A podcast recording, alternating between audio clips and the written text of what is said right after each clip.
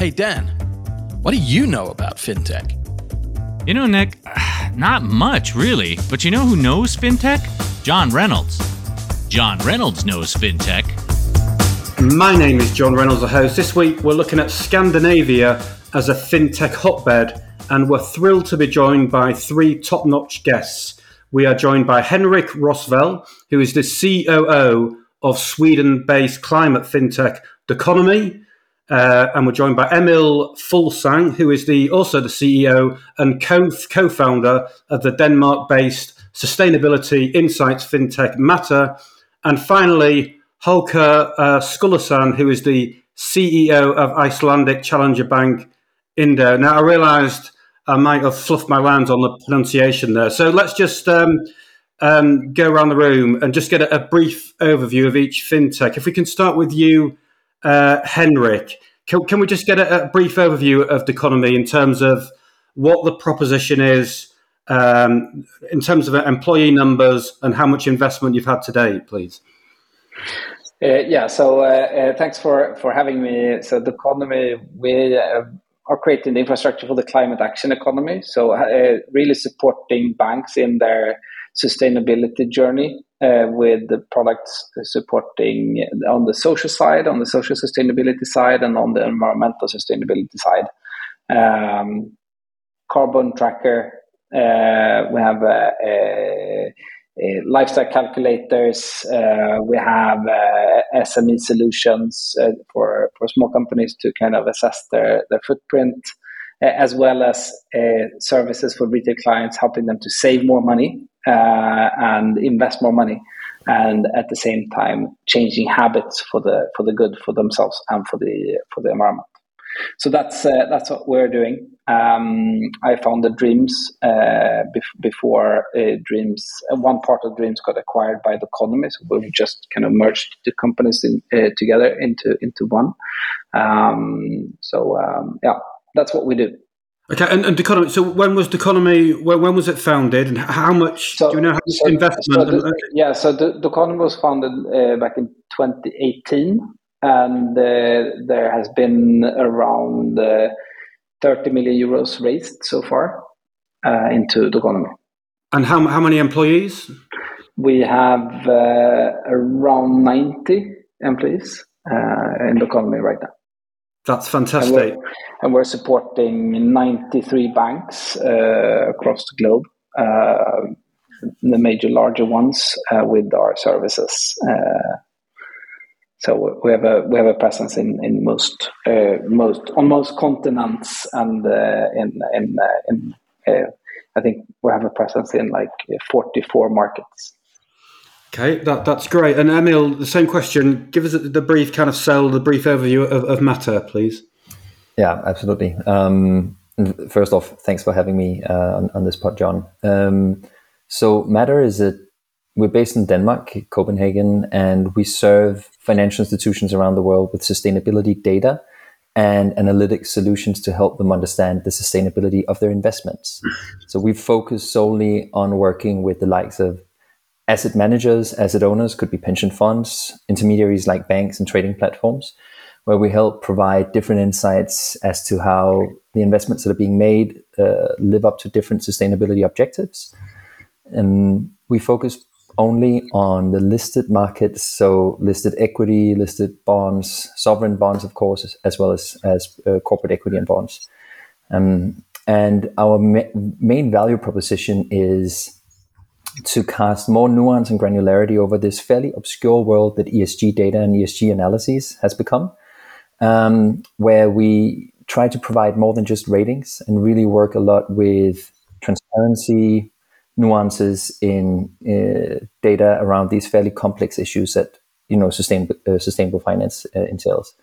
We serve around 60 financial institutions uh, from all the way from New Zealand to the American uh, West Coast and uh, the majority of those are either sort of professional asset managers or large institutional asset owners. And we are also um, helping some of the different trading platforms overlay different ESG insights so they can help their clients uh, make better sense of the sustainability aspects of their investments. Okay, and when we when we set up and investment today, and how many employees? I noticed from your website that you seem to have employees from kind of around Europe and around the world, even. Yes, I think we have. I've almost lost track. I mean, we're only thirty people, but I think we have people from. It's at least more than ten different nations in the team. Um, so a, a, fairly international crowd. Uh, of course, fairly heavy on engineering, data science, and stuff like that, but also a lot of sustainability experts. We've raised about, I think, almost seven million euro uh, over the course of our lifetime. We were founded just around the same time as Doconomy. Okay, and Holker, I'm, I'm, sure I've mispronounced your name, but c- c- same question to you, please. Hello. Hello. Uh, I think he's not here. Okay, um, not to worry. Uh, he may come back. Emil and Henrik. Um, Emil and Henrik are still on the call, I think. Okay, so I've, I've kind of built this as a, a look at. He's um, back. I think he's back. He's, he's raising his hand. Haka, are you there? Yeah, can you hear us? Uh, I don't think you can.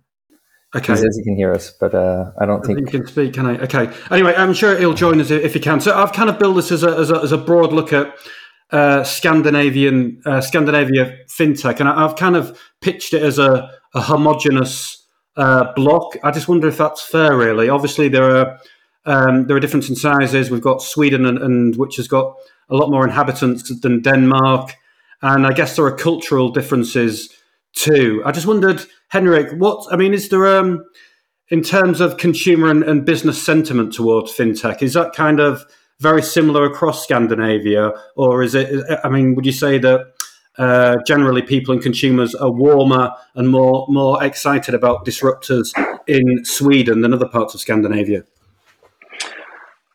I don't know. I think Scandinavia has been in the forefront of um, uh, uh, electronic identification for quite some time, both in, in Sweden, Denmark, and Norway. And I think that has opened up a lot of possibilities for consumers to try out new services and also for uh, suppliers to actually kind of reach out to and, and get access to a market uh, without having to be a financial institution or or, or similar.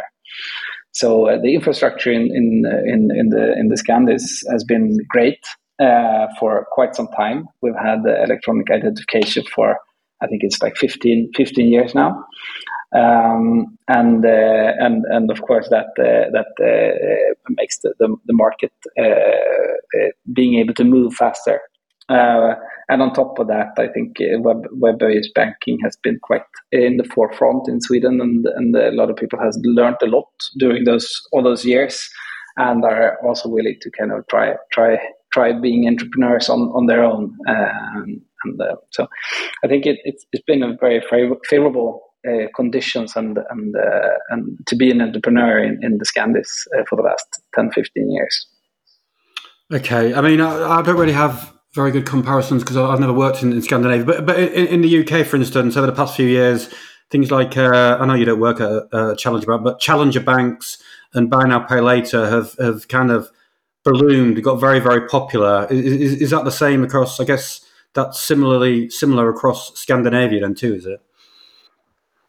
Yeah, I think we have Klarna, and I think uh, Klarna is one of the biggest players in, in the world in, in this space. So, of course, uh, that, they've been in this market for quite some time, and they've benefited a lot from from also the, the low interest rate environment and, and uh, that we've had behind us. Um, so uh, uh, that has also kind of created a lot of other entrepreneurs because they made money on Klarna and they've uh, uh kind of uh, gathered great experiences. And uh, so I, I think the big giants have also fostered a new generation of entrepreneurs. Mm. so that's um, yeah, I think it's been important as well to look at those, and as well as Spotify and other big tech companies that has fostered kind of entrepreneurs for quite some time now. Okay, and, and Emil, I'll bring you in here. Uh, the same question, uh, and also kind of, you're obviously focused on socially uh, responsible investing, and I think across Europe we see many people alarmed by the by the climate crisis. and who would kind of willingly take, you know, a step to help combat it, combat the climate crisis. Is, is that, I mean, is, is that kind of desire to ta- tackle the climate crisis, is that just as apparent in Denmark and Scandinavia, or perhaps it's more so, is it, than in, than in Europe, than other parts of Europe? Mm, well, no, I think the desire to tackle it is definitely global um, in terms of people's morale, but also in terms of the solutions that we see. I think it's fair to say that if you look at the, the niche or the narrow industry that we're in, which is ESG data analytics, um, we the Europe has been leading uh, the market and the development of solutions, but several regions around the world are quickly catching up. Uh, and I'm thinking particularly APAC, uh, where there's a lot of innovation in that space.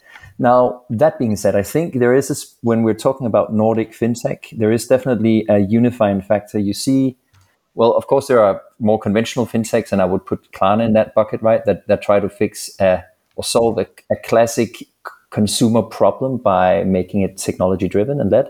Hmm. Uh, but there are also fintechs that start with a societal problem, I think a little bit more like Doconomy and matter, and then try to come up with a technological solution to, to solve that, right? And in that space, probably we've been a little bit more ahead of the curve in Scandinavia. Um, and I think one more thing to add now that you were sort of asking uh, Henrik the question of, of what unifies the, the, the fintech space in Scandinavia. Um, we're fairly small countries. Sweden is generally speaking, able to foster much bigger and more successful technology companies on average than, than Denmark, Norway, Finland, uh, Iceland, etc. But uh, nonetheless, those of us that make it in this region typically make it because we go global quite quickly, and that's because it's fairly small markets. So, you know, if you're a German company or you're an American company or even a UK based challenger bank, you can grow a lot by just focusing on your home market. But Scandinavia is like one third of, of, the, of the UK market, one fourth of the German market. So we very quickly have to look at, uh, abroad.